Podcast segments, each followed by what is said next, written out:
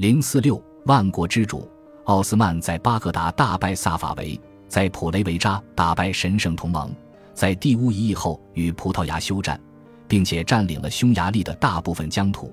但这一切只是让他们在战争中稍事喘息。几年内，战火在几条战线上重新燃起。一五二四年，哈布斯堡王朝攻打与布达城隔多瑙河相望的佩斯城，被当地的奥斯曼守军击退。次年，苏莱曼再度率军西进，夺下了一连串具有战略意义的堡垒，并将他们全数并入布达省。奥斯曼屡战屡胜，迫使费迪南求和。一五四七年，他与奥斯曼的大维齐尔吕斯泰姆帕夏签订了为期五年的停战协定。虽然费迪南仍可保有前匈牙利王国北部和西部的领土，但是这项合约包含的羞辱性的条款却强迫他每年向苏丹进贡。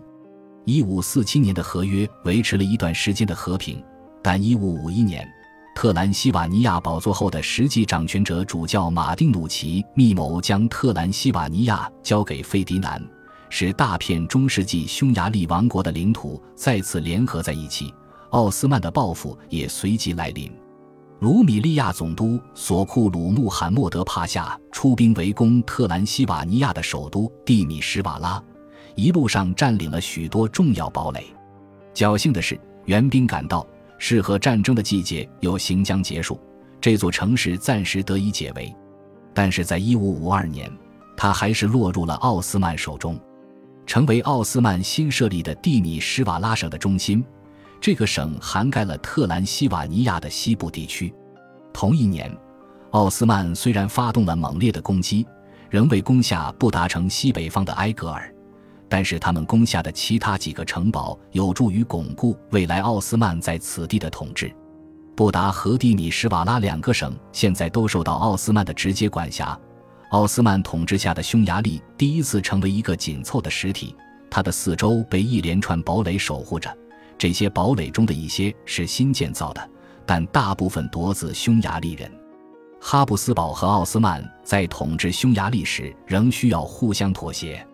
这两个帝国都没有能力独自承担兼并统治与保卫匈牙利的后果，必须依靠莫哈奇战败后幸存的匈牙利贵族。在宗教改革中，许多匈牙利贵族已经成了新教徒。为了能联合他们共同抵御奥斯曼，费迪南和他的政府必须谨慎地对待这些人。奥斯曼能够操控天主教和新教间的分歧。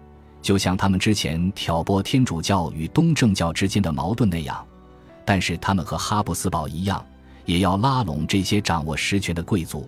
他们就像过去在皇家匈牙利时那样，管理着奥斯曼治下匈牙利的日常事务。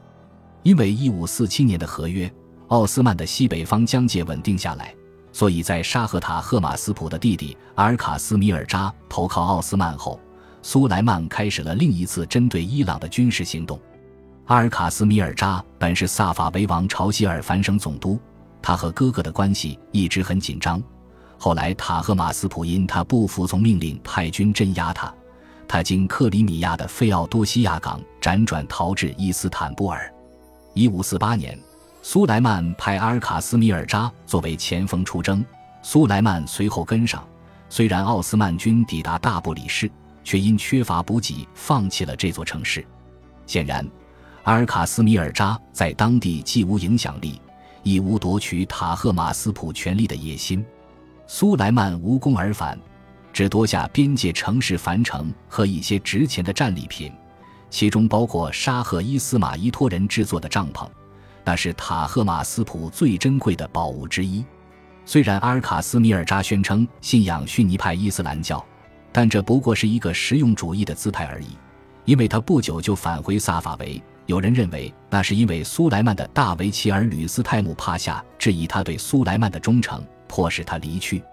阿尔卡斯米尔扎写信给塔赫马斯普请求原谅，但在一五四九年初，他还是被塔赫马斯普下令处死。奥斯曼不愿意在疆域东方的荒凉地区用兵，塔赫马斯普利用了这一点。迅速出兵，把新近失去的领土夺了回来。一五五四年，苏莱曼再度亲自领军出征，报复萨法维王朝。高加索南方的埃里温和纳西切万是他在这次军事行动中到达的最远的地方。战争中，奥斯曼人效法萨法维人，在他们袭掠的边境地区实行焦土政策。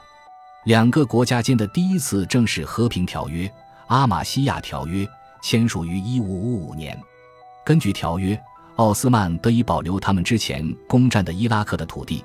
不过，苏莱曼的第二次和第三次伊朗军事行动并未带来任何永久性的收获。目前看来，和平共存是双方都最期望的状况。在地中海，僵局仍难化解。一五四一年，查理五世企图从巴巴罗萨的副手太监哈桑阿加手中夺取阿尔及尔。西班牙无敌舰队的士兵人数远多于穆斯林守军，但一场突如其来的大风却破坏了他们的行动。拯救了无助的穆斯林守军，在奥斯曼与哈布斯堡王朝于地中海西部年年征战的同时，北非的奥斯曼将领频频对地中海北部沿岸地区发动毁灭性的攻击。例如，在1543年，意大利诸多岛屿和那不勒斯的海岸就惨遭蹂躏。医院骑士团此时在马耳他建立了大本营，以查理的名义暂时管理的黎波里港。1551年。奥斯曼帝国舰队却联合由另外一个知名海盗图尔古德雷斯率领的舰队，成功围困了的黎波里。根据他们与查理签订的协议，马耳他医院骑士团有责任防卫的黎波里，所以他们对奥斯曼的围攻十分不安。一五六零年春天，西班牙与医院骑士团的联合舰队抵达的黎波里西方的杰尔巴岛，并在此地建造了一座坚固的堡垒。作为将奥斯曼人驱离地中海这片区域的前进基地，一支伊斯坦布尔派来的舰队却围攻并占领了这座岛。奥斯曼在海上似乎充满了无坚不克的信心。这个地区的和平持续了几年。一五六五年，奥斯曼攻打医院骑士团在马耳他的大本营，但这场战事以奥斯曼的失败告终，形势出人意料地开始逆转。这次失败与奥斯曼之前的失败一样，被当成基督教王国胜利在望的预兆。在西方国家试图为他们在地中海的战略失误寻找慰藉时，成为他们抓在手中的一根稻草。本集播放完毕，感谢您的收听，喜欢请订阅加关注，主页有更多精彩内容。